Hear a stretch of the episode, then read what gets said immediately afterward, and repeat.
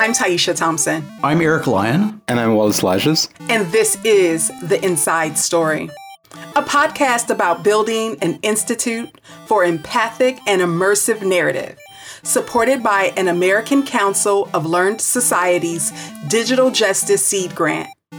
In this episode, Wallace, Eric, and I will be thinking through the role of empathy, access, and narrative in immersive technologies in conversation with our advisory board member, Dr. Bryan Carter, an associate professor of Africana Studies and the director of the Center for Digital Humanities at the University of Arizona.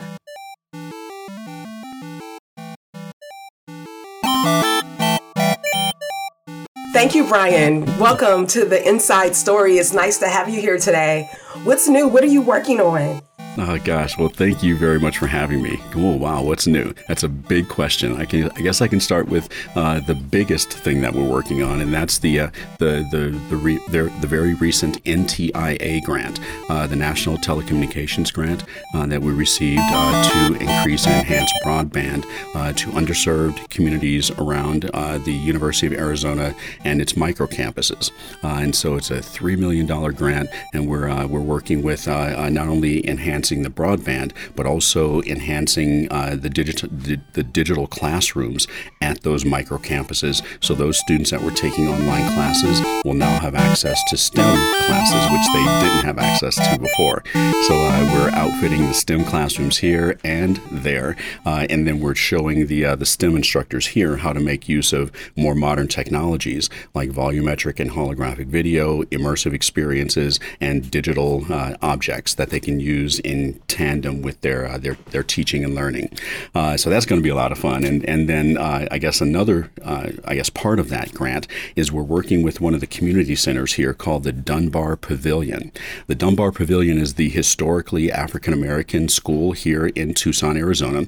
And when uh, desegregation happened, it then became a public school, and then uh, low enrollment caused that school to go on, on sale, and it was purchased by a group that turned it into a community center.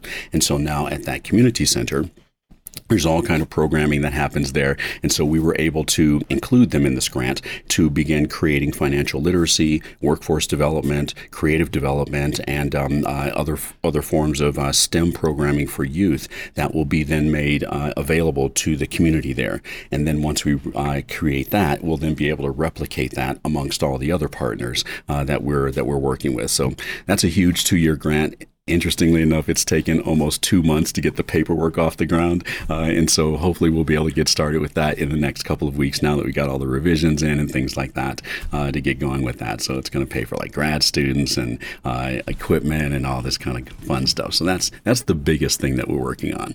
Um, other things, I guess we're just continuing with, uh, you know, uh, enhancing the center. Uh, we've got 30 students that now work here, and they have a number of majors from computer science science to film, television, and media to graphic arts, uh, computer security, etc. Um, we just got a big grant with the military, believe it or not. Uh, we're working with the military uh, in order to do something really cool, though. Um, uh, th- there's an army base that's not very far from here, and uh, it's called Fort Huachuca. Now, at Fort Huachuca, that is where the uh, uh, military intelligence is located. They have a drone pilot school there. They also have something called a non kinetic range. And what a non kinetic range is, that is where it's a huge tract of land, and instead of firing, you know, bombs and stuff like that, a lot of a- ammunition, they fire um, electronic signals and they fire those at different pieces of equipment to see how permeable those pieces of equipment are. Well, um, that is part of the project. The other part of the project is uh, uh, on Fort Huachuca's base. It is uh, it contains one of two surviving black officers um, um, um, um uh, facilities, uh, like an NCO club, and so uh, as a result of that, they've been trying to get monies in order to revitalize that and make it into a cultural center.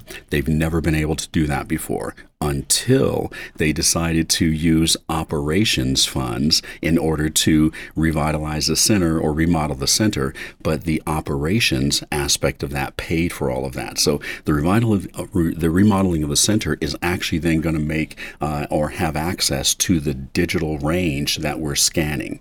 So our part of the project is twofold. First, we're going to be uh, using uh, drones to scan a 14 kilometer tract of land uh, using, and, and, they just bought us a $30,000 drone. It's fantastic. It's got a four foot wingspan. It's beautiful. Uh, and so we're using this drone that flies at 400 feet. It takes 48 megapixel photographs. It flies for an hour before it has to come back and get a battery change, and it'll go up and continue its flight. So we're, we're mapping all of this, this tract of land. And then from the operations center, people will be able to put on VR headsets and, and manipulate that tract of land in an AR or VR environment. So they can rotate it around, they can zoom in, zoom out, they'll be able to see animations happening. They can see uh, animations of their of their um, uh, radio frequencies, you know, flying across the air at different you know uh, heights based on the, the frequency and things like that and the colors. So it's going to be really cool, almost like a Minority Report. So that's the fun project. So we've been going to Fort Huachuca for the last, you know, several weekends flying this drone. Well, it flies itself basically. It's a VTOL drone, so it takes off vertically and then it goes into it and it flies right, and then it comes back and the thing lands. It's so cool. Every time I look at it, I'm like in awe the way it just lands and it, it, adjusts itself to the wind and everything. It's it's it's just so awesome. So we've been doing that for a while. So yeah, those are a few of the projects we're working on. I could talk all day long about some of the others if you like. I love this, and I love how different each of these collaborations you have shared are from one another. I want to go back to the telecommunications project. And I was wondering about your work with the community, if the communities have reached out to you, or was this something that was created in like tandem with the communities? How did that project come about? And I'm thinking of this particularly as we think through our connections with communities and building this Institute for Empathic Immersive Narrative, how will we go about like creating um, big outcomes for those we are working with? Right, that's a really, really good question. That that that involves this idea of responsible community engagement. That's part of what we teach here at the center to our students and have access to all these resources. But we're working with communities that have access to little or no resources, right? So you gotta you gotta teach students how to how to deal with that that that difference. Um, but when, when you're when you're dealing with these kinds of relationships, we didn't just start with the NTIA grant. We've had a long and ongoing relationship with a number of community organizations here in Tucson Tucson. Part of the mission of the Center for Digital Humanities is to work with underserved communities in order to help elevate the voices that they already have using advanced technologies and tools. And so when we think about what we do, um, part of the funding that I always um, uh, let those that are working with us know is that part of their funds go into a pool that will then supplement um, or um, uh, you know help with the cost that, that communities don't have in order to pay us to do various projects. So we've been able to, uh, you know, subcomp uh, uh, various things dealing with digital scanning or websites. We're working with a community museum that just opened on our campus that will um, uh, that that will make use of digitized items that that our students are going out to the community organizations or um, uh, groups on in, in, in Tucson that have these archives, these physical archives. The museum on campus has nothing, but they want to highlight that which is in the community digitally at the these muse- at the museum. So we're making available those digital objects that we're going out to the community scanning via QR code on top of a podium in this museum that's on campus that will hopefully drive traffic from campus out into the community in order to experience Tucson very differently, the African American aspect of Tucson very differently. So when I think about you know how we fund uh, or how projects are funded here um, and how I cost things out, it's always keeping in mind the relationships that we with the community. So by starting those in a way that is beneficial to them, that doesn't ask for anything, but always benefits the community first, then when these larger grant opportunities come into, you know, come make themselves available, that's when the community is like, okay, we, you're not just coming in, you know, because of this large opportunity to take advantage of our resources because you want to get some money and you might give us a few pennies. You've got this ongoing relationship with us. We know you're in it for the long haul. And that's when the real partnership and understanding comes into play. So that's how we got it going on here. Okay, I love this. I'm curious about something.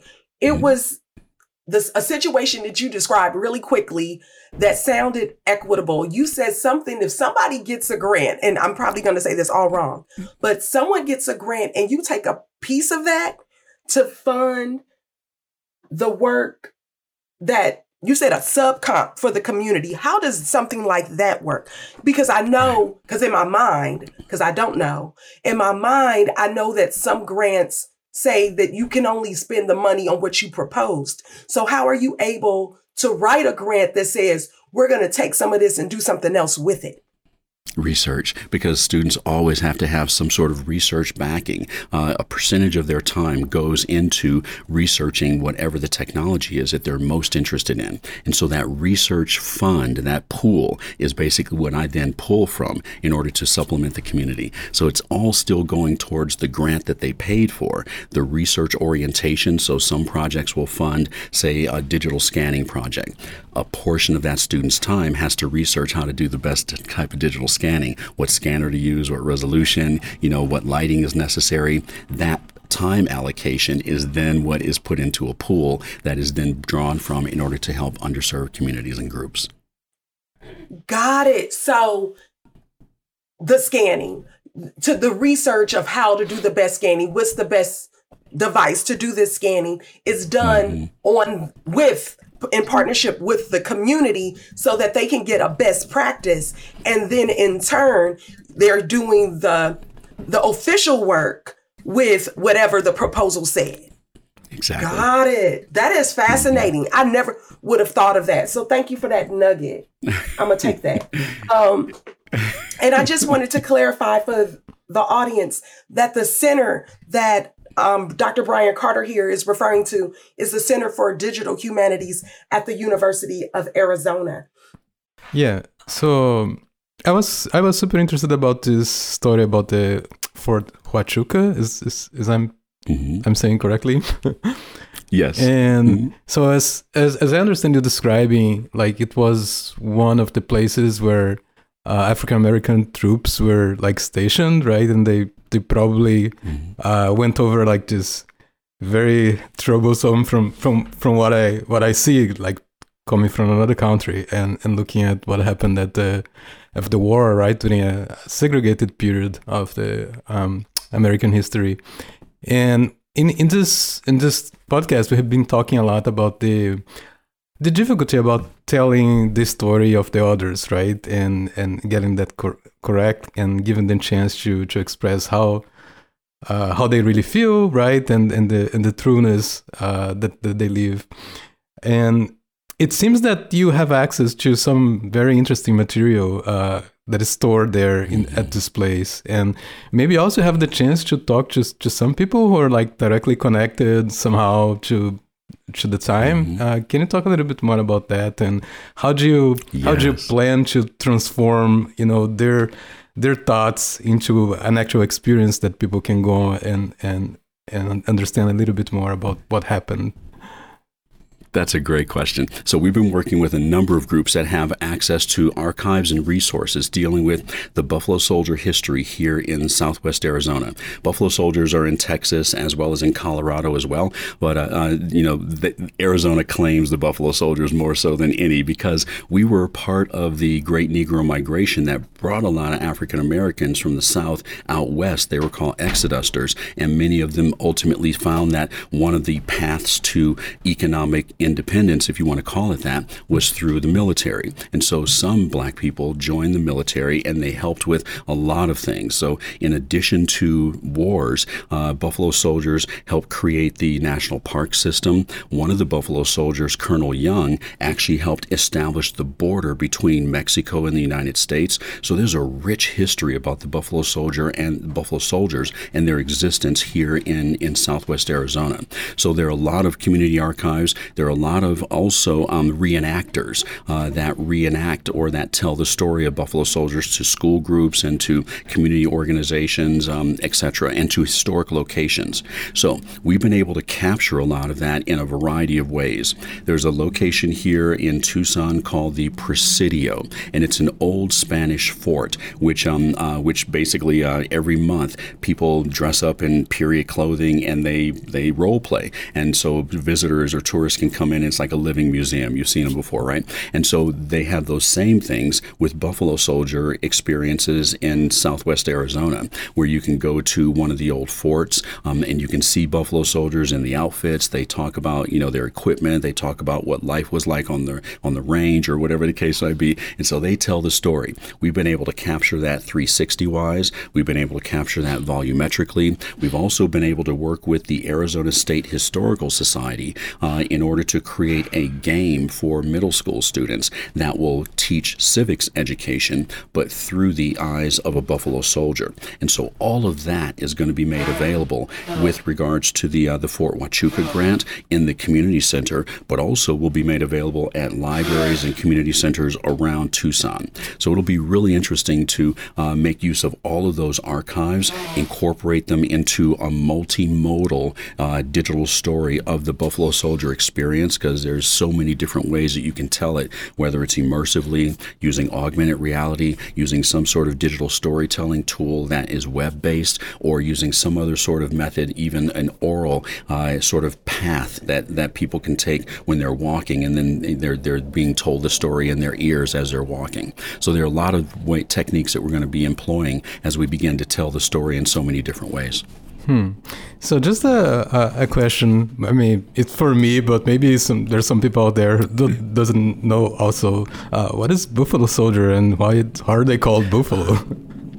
Ah, yeah. So the Buffalo Soldiers were nicknamed that by Native Americans, um, and there are a couple different stories. So uh, one is that Native Americans uh, African American soldiers just because of their fierceness in battle, uh, uh, because you know Buffalo don't you know back down to anybody or anyone, and uh, these Buffalo Soldiers were very very fierce, and the Native Americans basically um, respected them in battle even though they were foes. Um, another is another story is is because of, you know the, our hair and everything, and it reminded uh, Native Americans of the, the, the, the, fur on the back of buffalo. So, you know, it, it, it, depends on who you talk to to see to find out where that name came from. Oh, that's that's awesome. Um, I hope I get I get the chance to see the result of, of your work. It seems it's going to be super interesting.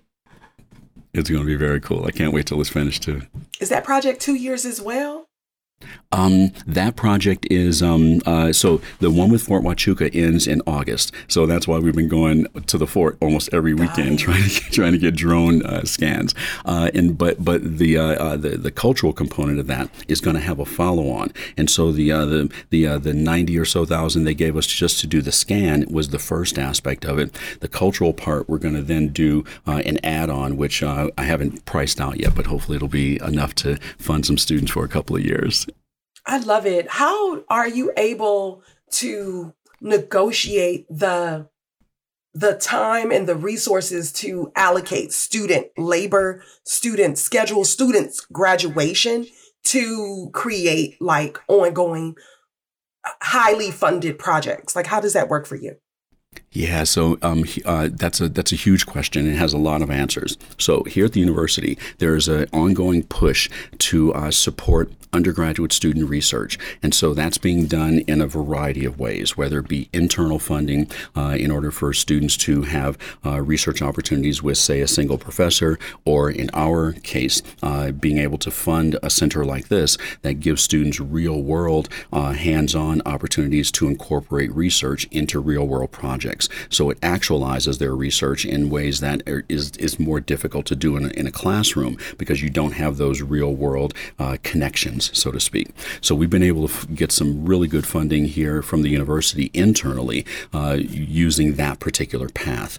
Um, also, we found that National Science Foundation, National Endowment for the Humanities, and the National Endowment for the Arts also funds undergraduate research. They want to make undergraduate research opportunities available. And so, those organizations, if you've got a good idea and you can incorporate a meaningful uh, undergraduate research strategy uh, that will include mentorship and hands on activities and all those kinds of things, uh, that has a really good chance of getting funded as well. So, we've been very fortunate uh, to work with Tuskegee University. University with the National Endowment for the Arts grant. That's a really cool one. Let me tell you, that one is one where we're going to be um, augmenting the, the parts of the civil rights trail from Selma all the way to Atlanta. And so we'll be, and then we'll be telling the stories of those individuals whose stories aren't told on the very well done civil rights trail website. So if you go to that website, it's, it's very well done. They got drone scans. They got, it's very, you know, the images are, you know, beautiful. Um, but they don't tell the, the, the story of the, the common everyday person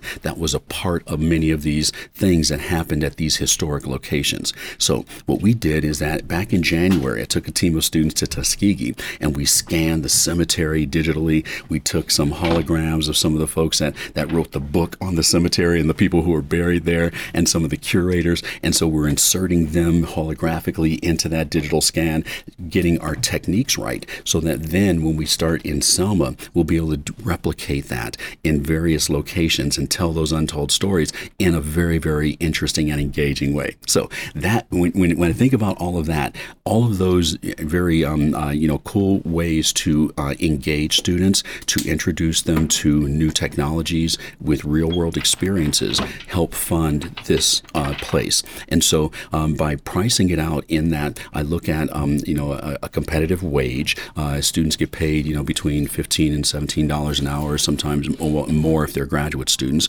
Um, so I price that out. Um, students can only work um, five, ten, you know, twenty hours a week, depending on their their uh, their status, depending on their their workload in school. And this is a paid uh, um, uh, job on campus, so students can work as much as their schedule allows. Me keeping in mind and always reminding them that they're students first, right? And so I don't want them to put in a whole bunch of hours and then have their grades suffer because then I couldn't employ them.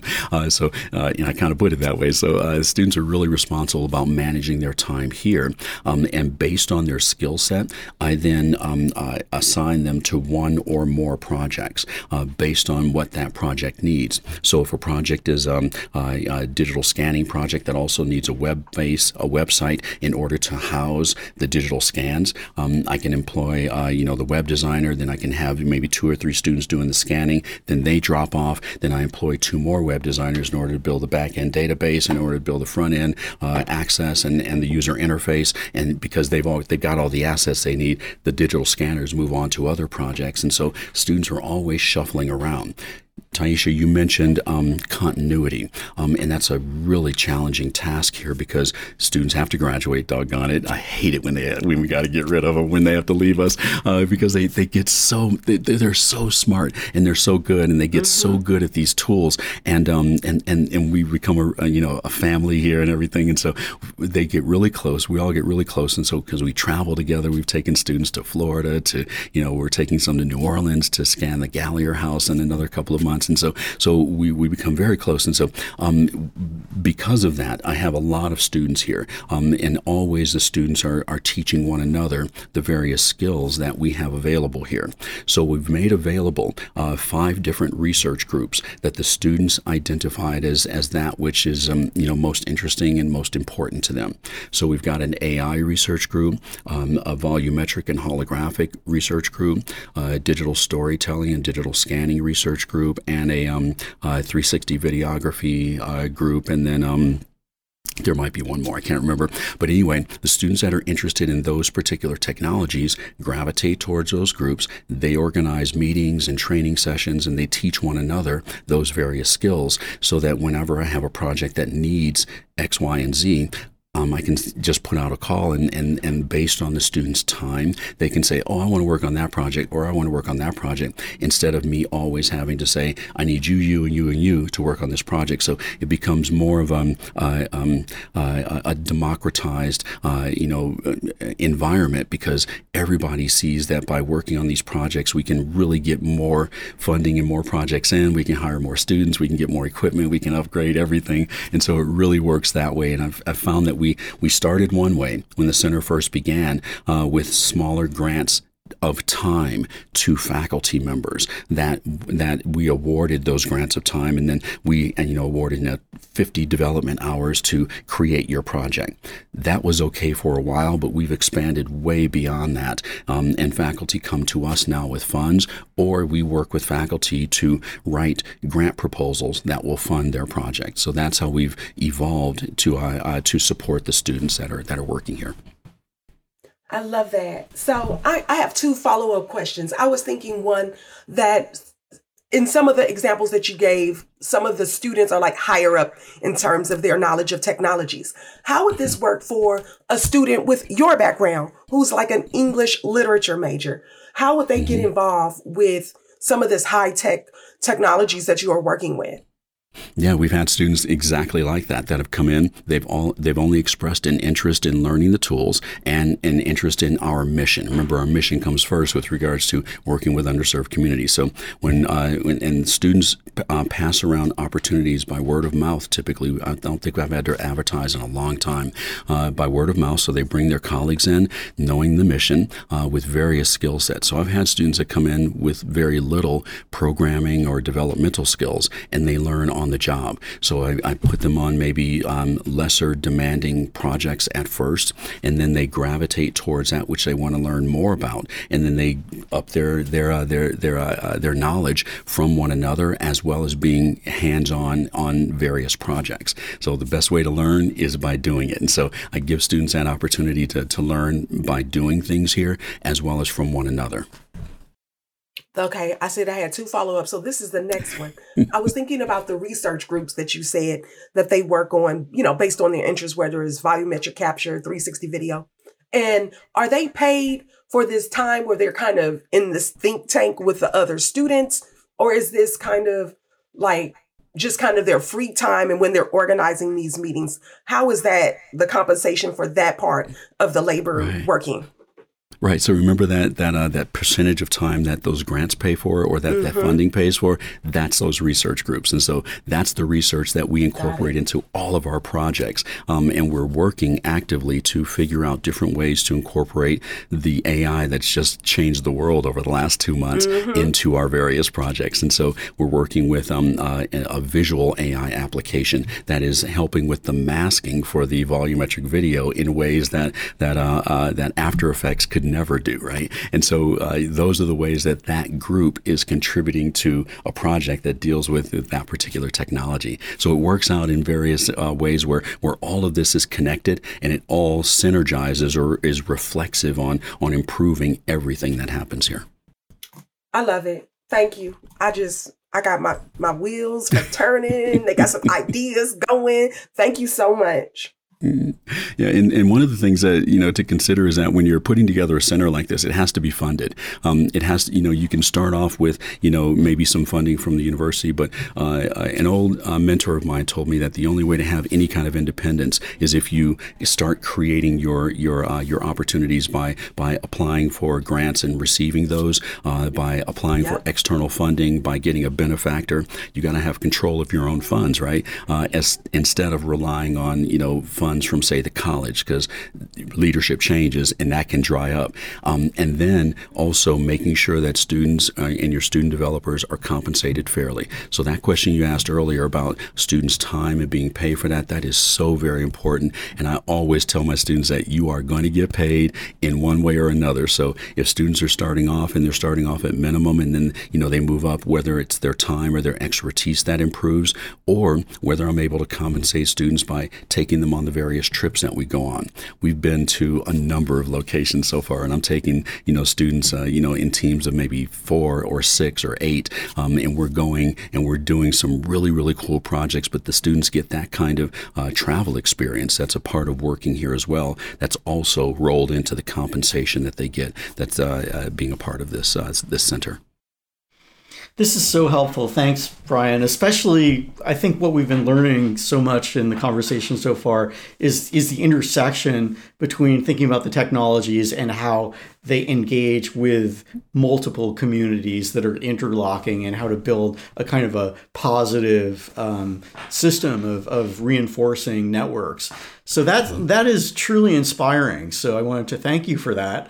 Uh, I want to now take us because I mean honestly I it has been uh, really it's very rare for me to hear anybody speak with um, about t- new technologies with such a sense of joy as you do, and and that's also inspiring. And so I wanted to um, take us um, in a to a little tour of of one of the technologies that we consider important for our um, institute, um, you know, for empathic immersive um, narrative, and that's uh, virtual reality. Because this is something that you've been working on since the 1990s with your virtual Harlem project, and so I'm very interested to hear from you Bryan, how um, how your view of uh, virtual reality has evolved from the '90s to the present, and a couple of other uh, specific questions to our project.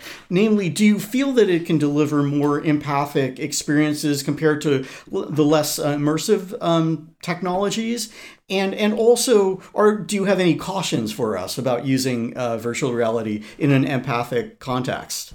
Uh, yes. Well, uh, yes, I have um, a, a, lot of views on that that have changed and evolved over the years. Um, when I first started working with VR, you know, and still 100% in. And I thought that was going to be the most um, um, uh, um, experiential way that we could affect student learning, uh, teaching and learning, uh, take them back in time, have them experience the past in, in various ways. Um, and I'm, i still think that that has a place. Um, however, I think that uh, we were just too far ahead back then because uh, uh, um, displays weren't caught up and, and frame rates weren't there and, and you know we, we and graphics graphics weren't even there. The idea was there, but the, the technology just wasn't there yet. The technology's caught up. And for immersive experiences, I mean, the headsets that are out now are amazing. The new Varjo headset that is that delivers, you know, 8K per or 4K per eye or whatever, some insane resolution, and has, you know, uh, almost optical quality, uh, you know, uh, uh, pass through uh, cameras that you know you can see the real world just as if you were looking out the window. Um, you know, it's heavy, but I mean, the, the technology is there to deliver some really, really cool experiences. The graphics are there to do that. You've seen the MetaHuman project. They look just like we do today with regards to the skin tech and the hair and the textures and, and, and the way that you can animate the face. I mean, it, it, it's getting really difficult to tell the difference. And then, of course, you know, what happened two months ago with OpenAI, that just totally changed everything. And I don't know if y'all have played with uh, any of these uh, these technologies that um uh, that allow you to do speech to image or speech speech to video or uh, text to video or text to image or now text to 3D object. So so when I think about you know the the ways that, that these technologies have have changed my thinking, um, I think that you know when when Meta started you know to sort of you know uh, promote this kind of immersive experience that that people are going to live in VR, um, uh, and you know of course the the failure of you know some of the first avatars that were you know presented by by Zuckerberg and, and others, and uh, but even though that that's improved. Um, I think that um, in, in, order to really affect humanity, we have to have something that blends the real world, the one that most people experience uh, in, in, some way that is enhanced with with uh, with with objects and and and digital experiences. Um, and so where initially because augmented reality wasn't a thing back in the late 90s uh, where initially vr was my main focus and was for quite some time. Um, I, I still like VR, but I think AR is going to have a, a, a, different kind of impact on a majority of people because AR is more accessible, um, you know, from your phone or even from lesser expensive um, AR headsets or glasses that are becoming more ergonomic now. Um, I think that's really going to have a larger impact than a fully immersive experience. Plus, some people really just aren't still comfortable being immersed in a crowd where you don't know what people are looking at or how you look. You know, you look crazy, um, you know, or, or, whatever the case might be. So I think that, you know, even though there's a place for fully immersive experiences for some demographics, maybe some classrooms, um, uh, maybe, you know, museum experiences or whatever the case might be, I think for a majority of real world people, it's going to be AR experiences uh, because um, part of what we do, one of the projects that we work on here at the center is uh, uh, a center, uh, a group that was funded called the uh, University of Arizona Extended Reality Anti-Racism Studio. And so what that is making use of are um, holographic and volumetric um, um, AR experiences um, that would then allow you to experience macro and microaggressions because we wanted to move the immersive kinds of experiences out of a fully immersive set into a real world setting, um, which you could kind of do in an immersive setting, but to put a police officer on the corner of Second and Vine is different than doing that digitally created where everything is sort of you know different. But when you can you know scan a code or go into a geolocation and hold up your phone or your ipad or wear glasses and see an officer approaching you or whatever that experience may be it doesn't have to be something that traumatic but whatever that is in a real world setting that's different. And that I think is going to have a, a, a, maybe a differently empathic, empathic, um, experiential uh, effect on uh, constituencies than maybe a fully immersive experience. So perhaps uh, combining an immersive experience, you know, for some things, um, maybe an XR or an AR experience for other things might be a different, an interesting way to go. Um, that will allow a, a wider audience to be able to experience whatever it is that you're doing because folks with a, a, cell phone can scan a QR code and they can experience whatever you're doing as opposed to having to have access to a, a VR headset, which may only be in a limited location, a limited number of locations. So that's what, that's what gets me excited. And that's how my, my thinking has evolved. You can still make use of some of the same digital assets. Um, you know, any digital object that's scanned, you can make use of it in, in a VR environment, but also properly formatted in an AR environment. Holograms, volumetric video, both environments environments. You know, so I think that some of the things that you're do, that, that, that can be done aren't going to have to be be done twice. Um, the same asset can be used in multiple formats. So it's not now we have choices. We don't have to do either VR or AR. You can do them both with the same developmental tool because Unity does both VR and AR, right? Um, and so you can do both things without having to necessarily have to make a choice.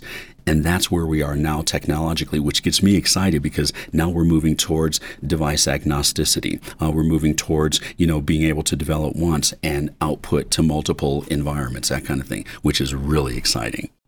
That's so great. And and that completely feeds into one um, uh, perspective that we've been pushing forward amongst ourselves, which is to, to pursue the idea of multimodal storytelling, because we mm-hmm. know that in many of the communities that we're going to, people will not even although we would hope to provide them with some technologies in some cases it's just not going to work. So having those multiple technologies um, to send to tell the same story different ways uh, seems very promising. And I couldn't help thinking too that especially when you had mentioned the idea of allowing people to experience something like a microaggression in a way that some kind of biometric signal might be really interesting. So it's not just that I, you know, that made me feel a particular kind of way, but my heart rate did something, or, you know, my skin activation did something. And you can see that it's not just this kind of evanescent thing, but there's actually physical responses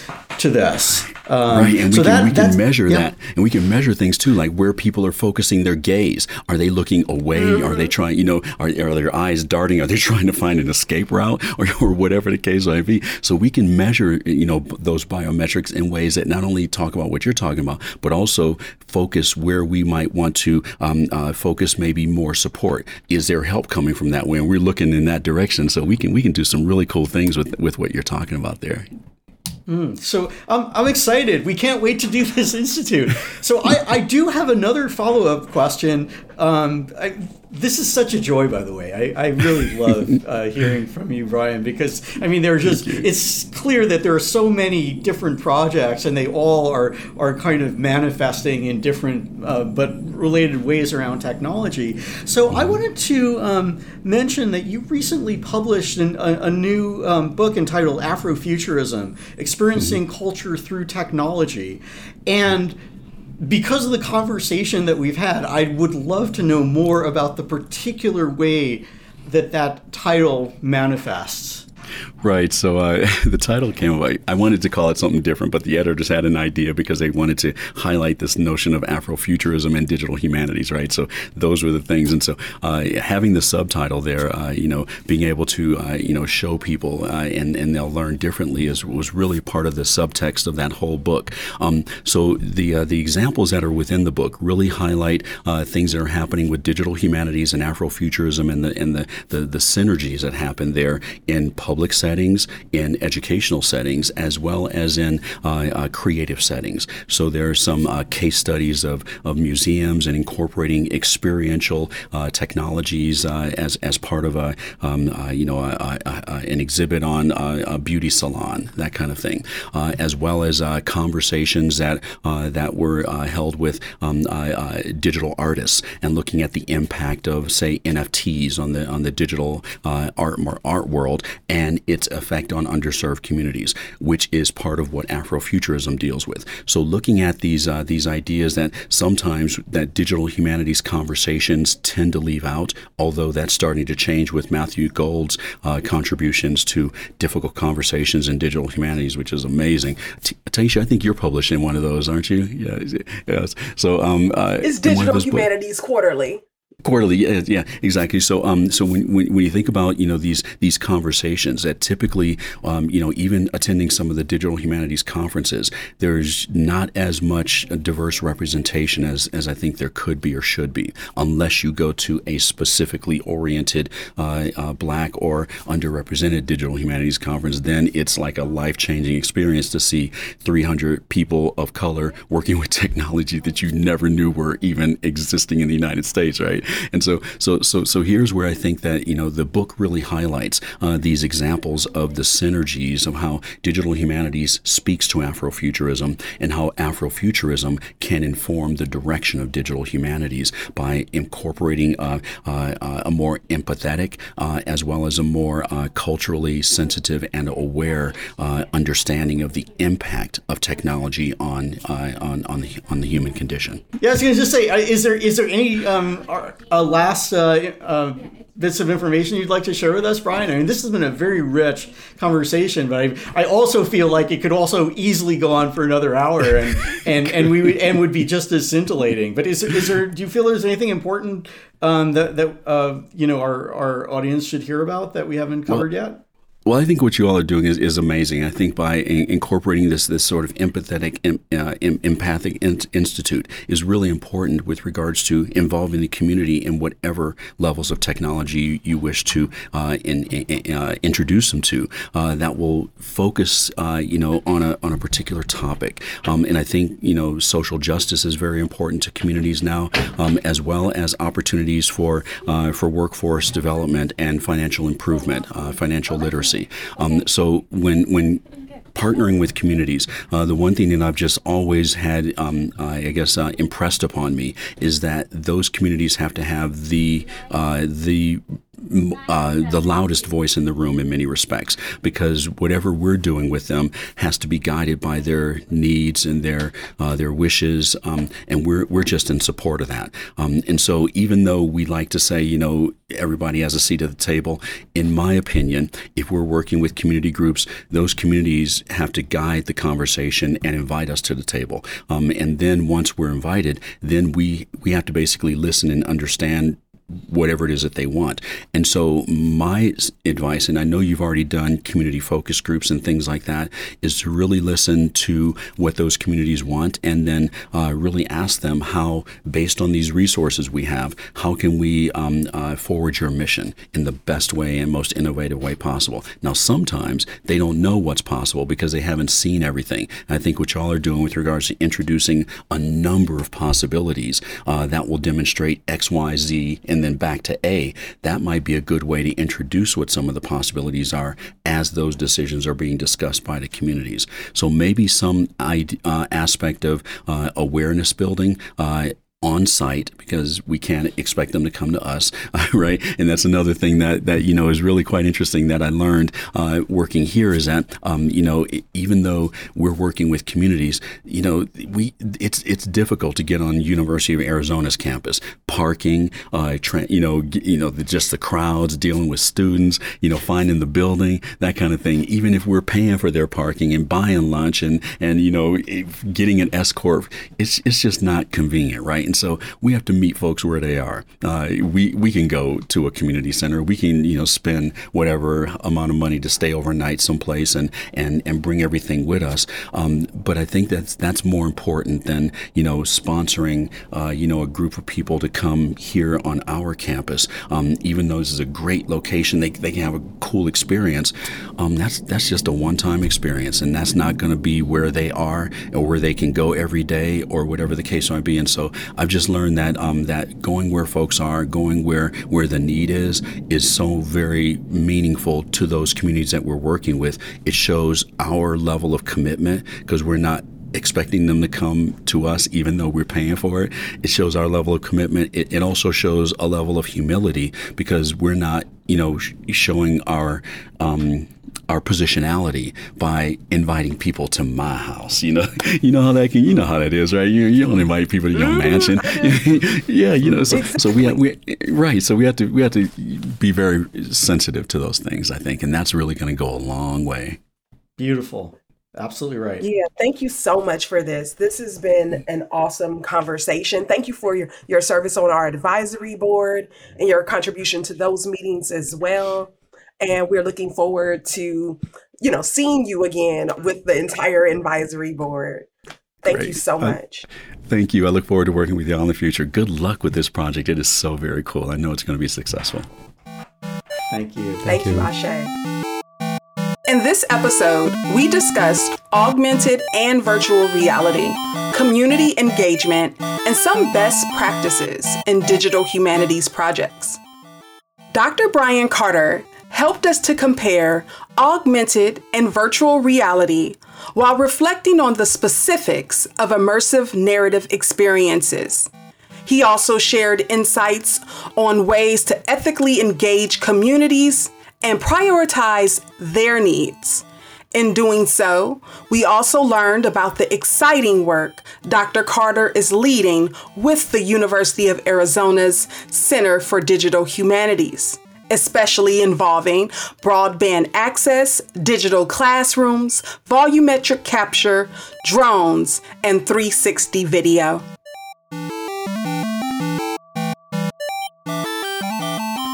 Yeah, should we? I'm going to just jump into it.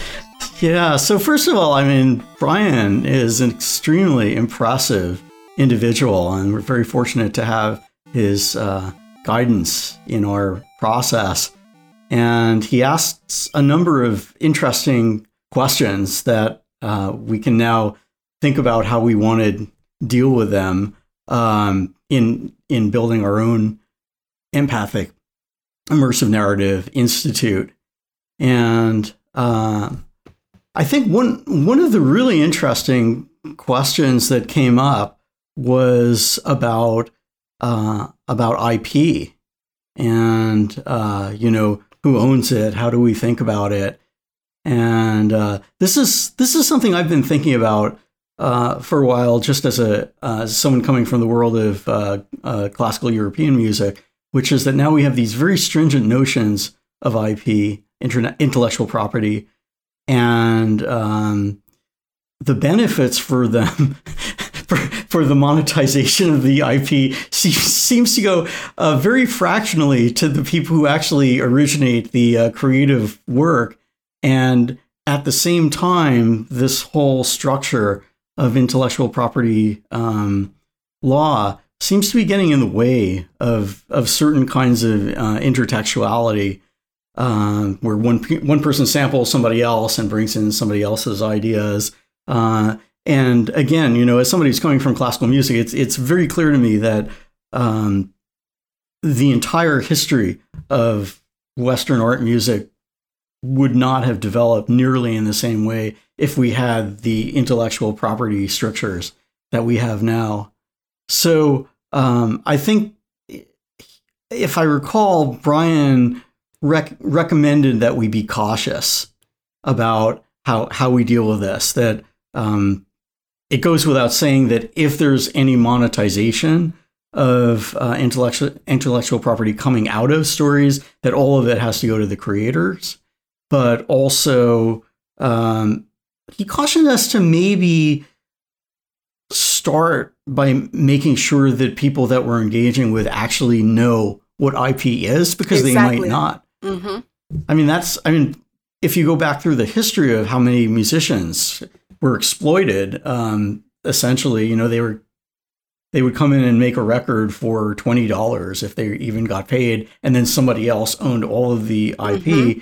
Then that that aspect of uh, of ed- education, if if it can be done in a non uh, patronizing way, um, could be part of the value of of the engagement of of the institute. You know, and once since you said it like that, maybe it'll be an education for us as well. Like maybe there's someone at Virginia Tech that we can speak to to see if they could come in and do like a 30 minute 45 minute workshop on IP um, that can inform us, like how Virginia Tech operates in that domain, in that area, and the rights in general for creators. Um, yeah, so I think that's a good idea. Absolutely. And I know that Virginia Tech is getting increasingly interested in open access because mm-hmm. that's it's you know I I find myself um, even, even though you know as an artist money is usually the last thing I think about I find myself increasingly drawn into situations where I see these incredibly talented people winding up with no money. And then i'm just like wondering well where did all that money go to? How, how did how did that work? So maybe maybe that's a story to be explored at some point. But um, dragging us back to um, uh, what we spoke about with uh, with bryan carter uh, i think the key the key point underlying that that slight tangent on ip is prioritizing benefiting the community that mm-hmm. we're working with and we've talked we've discussed this a lot, which is there's there's the difference between something that is a single engagement and something that could lead to an ongoing relationship. And you know, in a strange way, uh, I mean, I almost think about this as, uh, you know, there there's a game um, called Prison, Prisoner's Dilemma, where you know, if if you um, if you cooperate with the other person, then both of you benefit, but not as much as if if you if you don't cooperate and the other person does. And so the sort of thing uh, with prisoner's dilemma is is if you only have one interaction of prisoner's dilemma, your your best bet is to just not cooperate, to to just basically be the bad guy. But it turns out um, they tested this over a number of different algorithms that the the winning strategy for multiple uh, iterations of prisoner's dilemma is to cooperate first and then do exactly what the other person did the last time.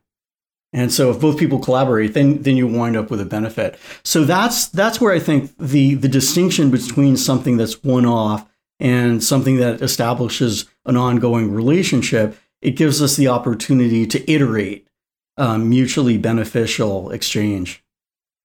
I'm gonna have to ask about the prisoner's dilemma thing again, because um, I think I only understood part of it. E, and this could be this part could be.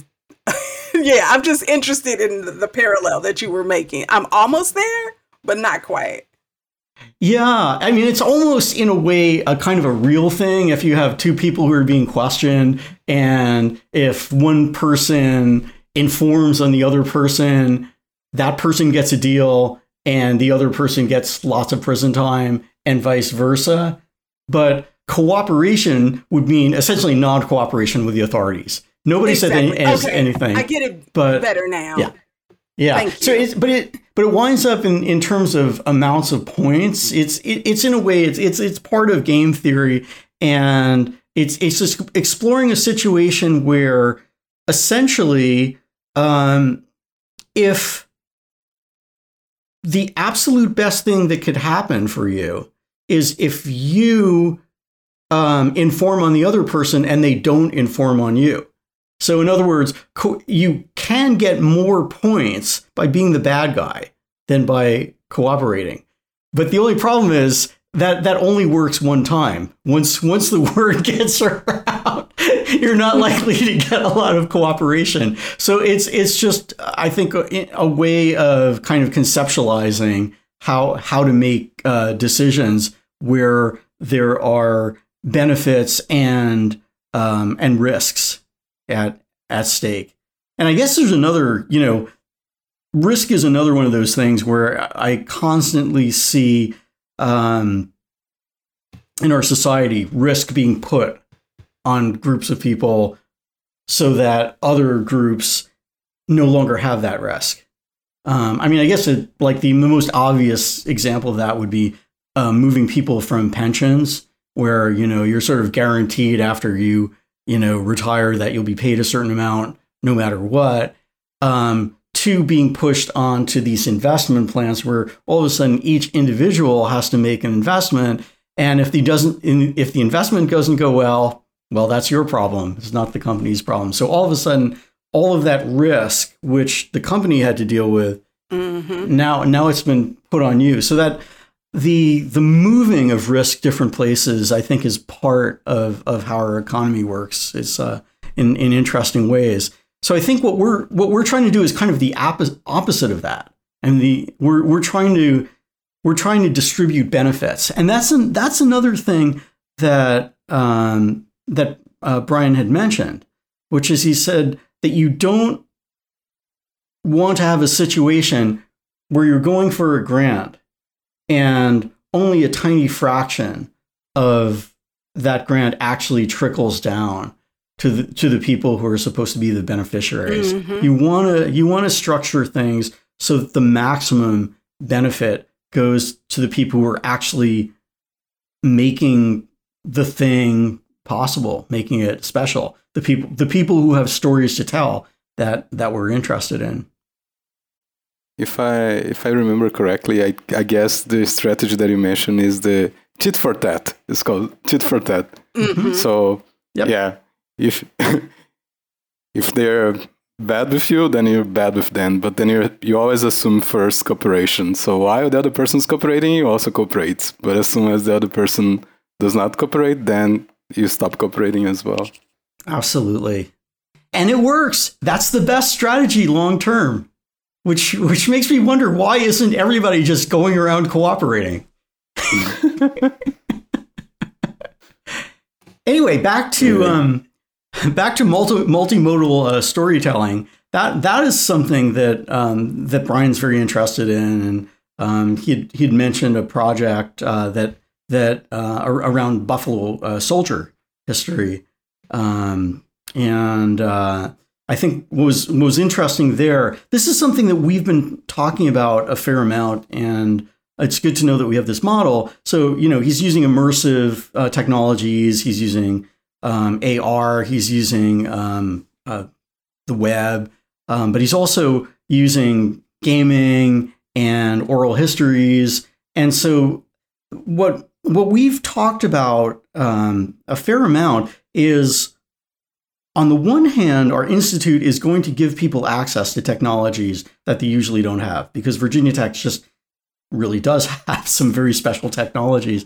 But at the same time, what we want to do is make sure that our engagement with the stories is multimodal so that on the one hand we give people an opportunity to do some things they've never never been able to do before that maybe would inspire them and maybe lead to more work but we also make sure that the work exists in other modalities that are yeah. more accessible yeah that's that's that's an interesting point i think uh, carter was the only one who mentioned the the difference between like being an, an, AR, building an AR story versus building VR, right? And mm-hmm. uh, he mentions it that he actually thinks that AR stories are more immersive than than VR stories. Mm-hmm. Um, I don't know if you remember, he said that because you can engage with like real things, right, real environments or objects, that brings um, more immersivity to the narrative, so people get more engaged. Uh, then it was entirely disconnected as a VR experience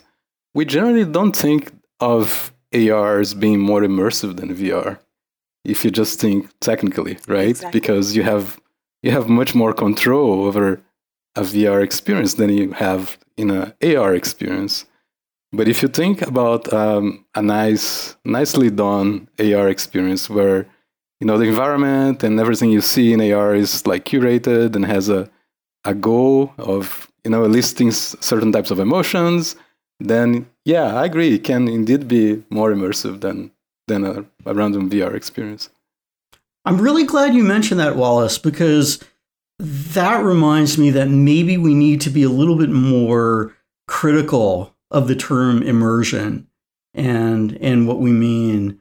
Because um, I I think you know what you're talking about, as I understand it, is a level of engagement that um, on the one hand, they're they're very since I work in in immersive audio, they're they're very precise technical terms about what is happening with the audio. I mean, is it is it a mm-hmm. mono stream? Is it is it stereo? Um, is it multi-channel but planar?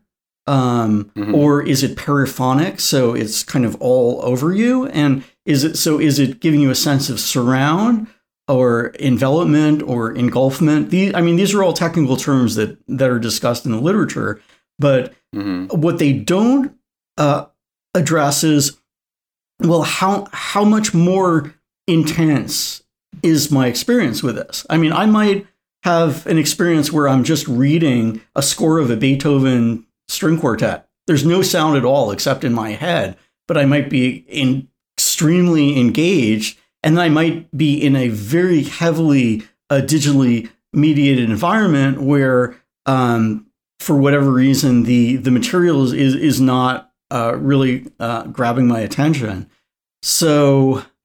Mm-hmm. I, I, think there's yeah. a there's a, a plus one aspect to this. Again, I, I'm so glad that you brought this up, Wallace, because that's really the plus one is all of these immersive technologies plus the story, plus the creation of the story into those technologies.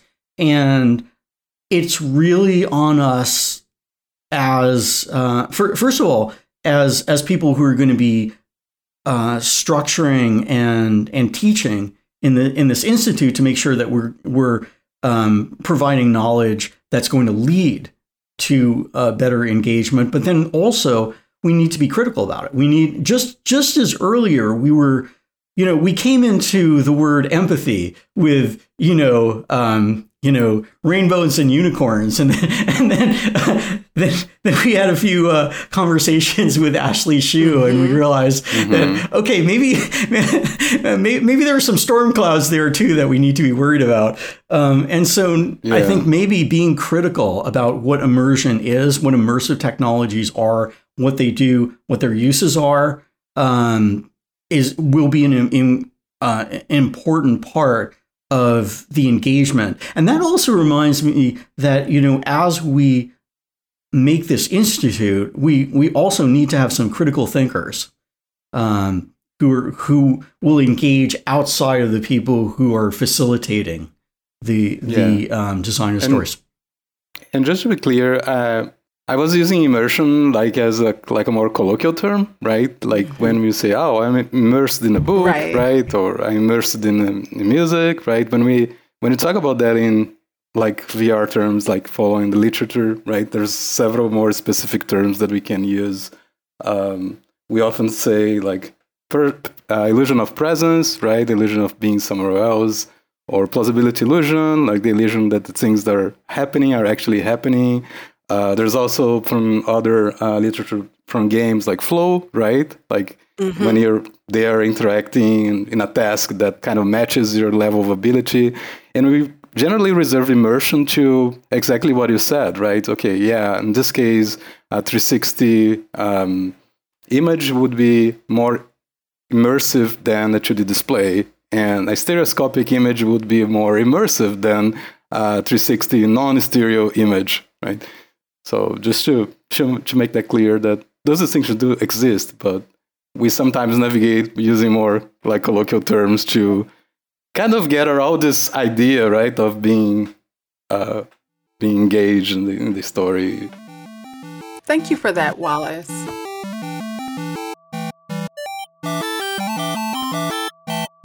If you're hearing this message, you've listened to the entire episode, and for that, we thank you. Thank you, ACLS, for your support of our podcast and our project. Thank you to our advisory board members for your contributions Damon Davis, Riam Alieldin, Al Evangelista, Ashley Shew, and Bryan Carter, who was a guest on this episode. Special thanks to Amanda Hodes, our assistant to our advisory board. Thank you, VT Publishing and Joe Fort, for producing this podcast. I'm Tyechia Thompson, and on behalf of Wallace Lages and Eric Lyon, we hope you enjoyed this new episode. And if you did, please leave us a review wherever you listen to podcasts. Please share this episode with others who may be interested in this topic. See you next month for a new episode with Al Evangelista.